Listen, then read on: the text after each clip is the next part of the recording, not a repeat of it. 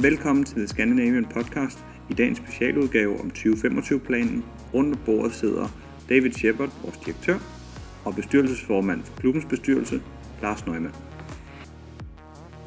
David, what, what is the reason creating Plan 2025 and, and how was the process?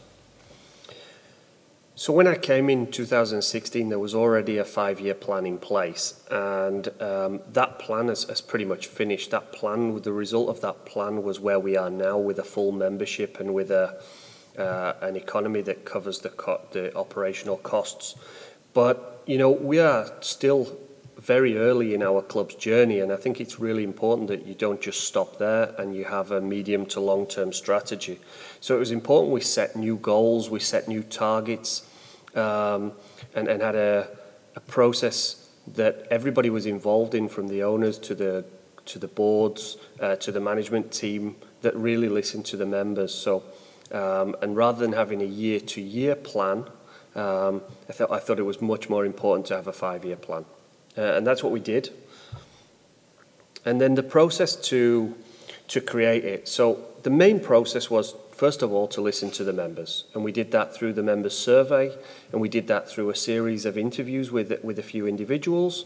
Um, we also had some roundtable discussions with the, with the golf club board members, where we took uh, some topics in a little bit more detail. We did interviews with uh, the management team uh, to get their view on, on what's going on, and we did some discussions with uh, the APS board and the representatives of the owners as well. So we we took the time to collect data and, and opinion and views of um, all the stakeholders involved. Lars, maybe you could just tell um, tell the people who are listening how how the members and how the golf club board were involved. Yeah. Det, øh, det var meget vigtigt for golfklubben, at øh, Plan 2025 blev øh, lavet med, med, ud, med bidrag fra medlemmerne som en samlet og fælles plan for The Scandinavian og The Scandinavian Golf Club. Golfklubben har øh, tilrettelagt processen i samarbejde med The Scandinavians øh, ledelse, og planen er udarbejdet med udgangspunkt i medlemmernes øh, tilbagemeldinger, blandt andet fra medlemsundersøgelsen, medlemsinterview og den dialog, som vi jo i øvrigt har i det daglige i forbindelse med spil på banen, indtjekning, klubarrangementer osv. osv.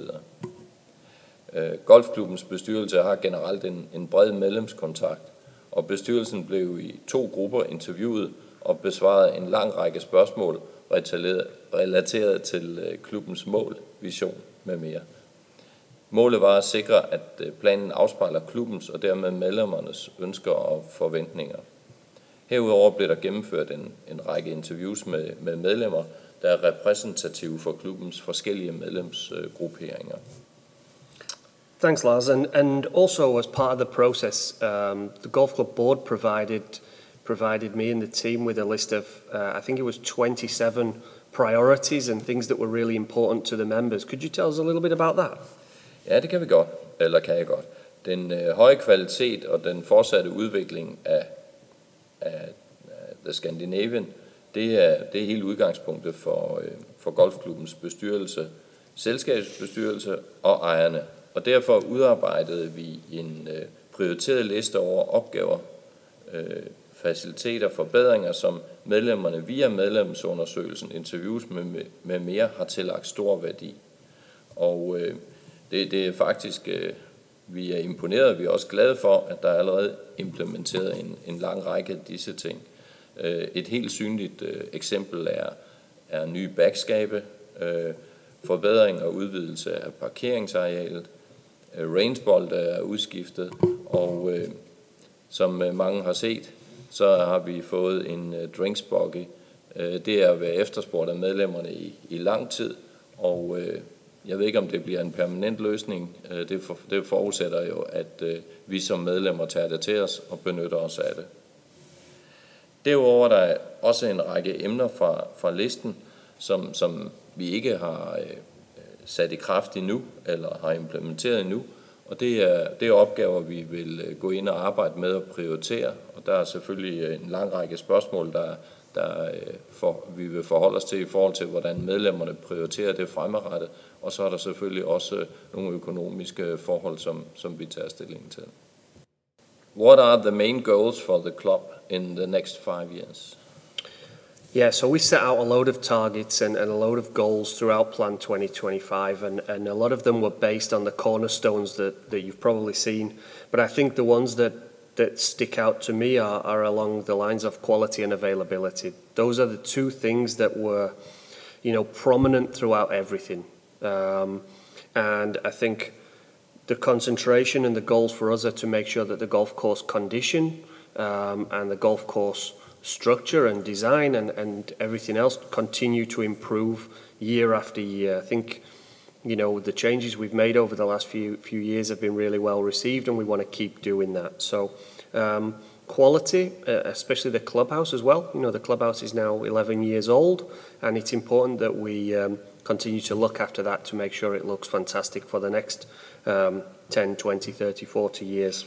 And then availability, it's, it's really vital that we get the the balance between the number of members we have, the number of company days we have, the number of green fee guests we have, um, and we get the balance absolutely right so we can still pro- provide good levels of availability for the members when they want to play. So uh, the focus on those two things are our goals. And then for the economy, we've reached a, a first step, let's say. We've reached a point where um, the revenue that we produce as a golf club covers the running costs. But the next stage is to is to make sure that the golf club is fully sustainable and that the the economy that's produced um, can cover the uh, the needs of the golf club to stay at this level. And we're not there yet. We need to we need to invest in this project and this golf club year after year to make sure that it stays as fantastic as it is today. Um, and that's probably the third goal over the five years. Due to the, the plan 2025, we uh, want to be the, the best sustainable uh, golf course in the region. Could you please set some words on that? Yeah, of course. I think there's two sides to it. I think the first is the fact that as part of the Plan 2025, one of the seven cornerstones was sustainability. And that means that we want to um, continue to do everything we can to be sustainable in terms of the environment. So we already have an amazing water system where we don't take groundwater. Um, Denmark is already pretty difficult in terms of chemicals, but we want to do everything we can uh, across the whole property, whether that's the way that we treat our rubbish, whether that's the uh, how we dispose of our um, materials, whether that's um, the plastics we use in the club and, and whether we can reduce some of the single-use plastics. That's the first side. So we want to be better at that over the five years. And the second part of the sustainable angle is we want to be sustainable economically as a golf club. And that means that we want the club's economy to cover the operating costs, but also the capital requirements to keep the golf club at this level but also to cover the costs of any improvements that we want to make or any additional uh, projects we want to complete. Each year we experience improvements and changes uh, at the Scandinavian. Could you please talk about a couple of these? Yeah, of course. Um, each year about this about this time of year, we start to look at, at how the winter's going to look and what plans we've got and what projects we want to do. Um, we of course get a lot of feedback throughout the year, and we and we of course have got the uh, all the survey information from January. So get, all that information together gives us lots of time and lots of information to decide what we want to do. Um, and of course, then we have our own thoughts on what we want to do that maybe have not been suggested by the members, but we still think are, are extremely valuable. So um, this is the time of year where we do it. We make a plan. Uh, in the past, examples of that have been sort of resurfacing the car park. So quite a lot of members were frustrated with um, the walk from the car park to the clubhouse. The path was dusty. Uh, the, the second car park, which became more used, was very dusty. So we took that decision to resurface the car park and the pathway. Um, but even more important than that, I think it goes onto the golf course. And um, you know some of the changes that we've done on the golf course or that we do each year on the on the golf course. Some extremely visible, like six new, uh, where we made the change to make that hole uh, more playable. And then some that are maybe not so visible or not so apparent and obvious every every time. So give a couple of examples of that. Things like the bunker on six old was reduced by about 30%. Not many people realize that, but it, but it improves the playability of the hole. Also, about 50, 50 meters over the water on six new, uh, there was a small area of rough, uh, rough grass where they used to get a lot of lost balls. And we cleaned that out and we, we replaced that with semi-rough. And each year we, we change the, the cutting lines of the rough. We've, we've got 50% more semi-rough now than we had three or four years ago following Bruce's visit. So each year we make changes to try and make the golf courses fairer, more fun, more playable, to help speed of play. Um, some that are come directly from members, like pathways, and some that we decide ourselves or, or we use the architect um, to help us with with those. Um, so yeah, and there's and that will continue. I think that'll continue forever. I don't think a property like this will ever uh, finish. Uh, and and Russell and I and and with Bruce's support, we'll continue to look for ways to improve the golf course and the way that people get around the golf course each year. The second thing is. You know, we've had a, period of five years where we've grown dramatically. We've grown the number of members. Um, I, I imagine the next five years will be much more stable. Uh, we'll stick with um, a nice balanced amount of members. I don't imagine we're going to have years where we grow by 200 again.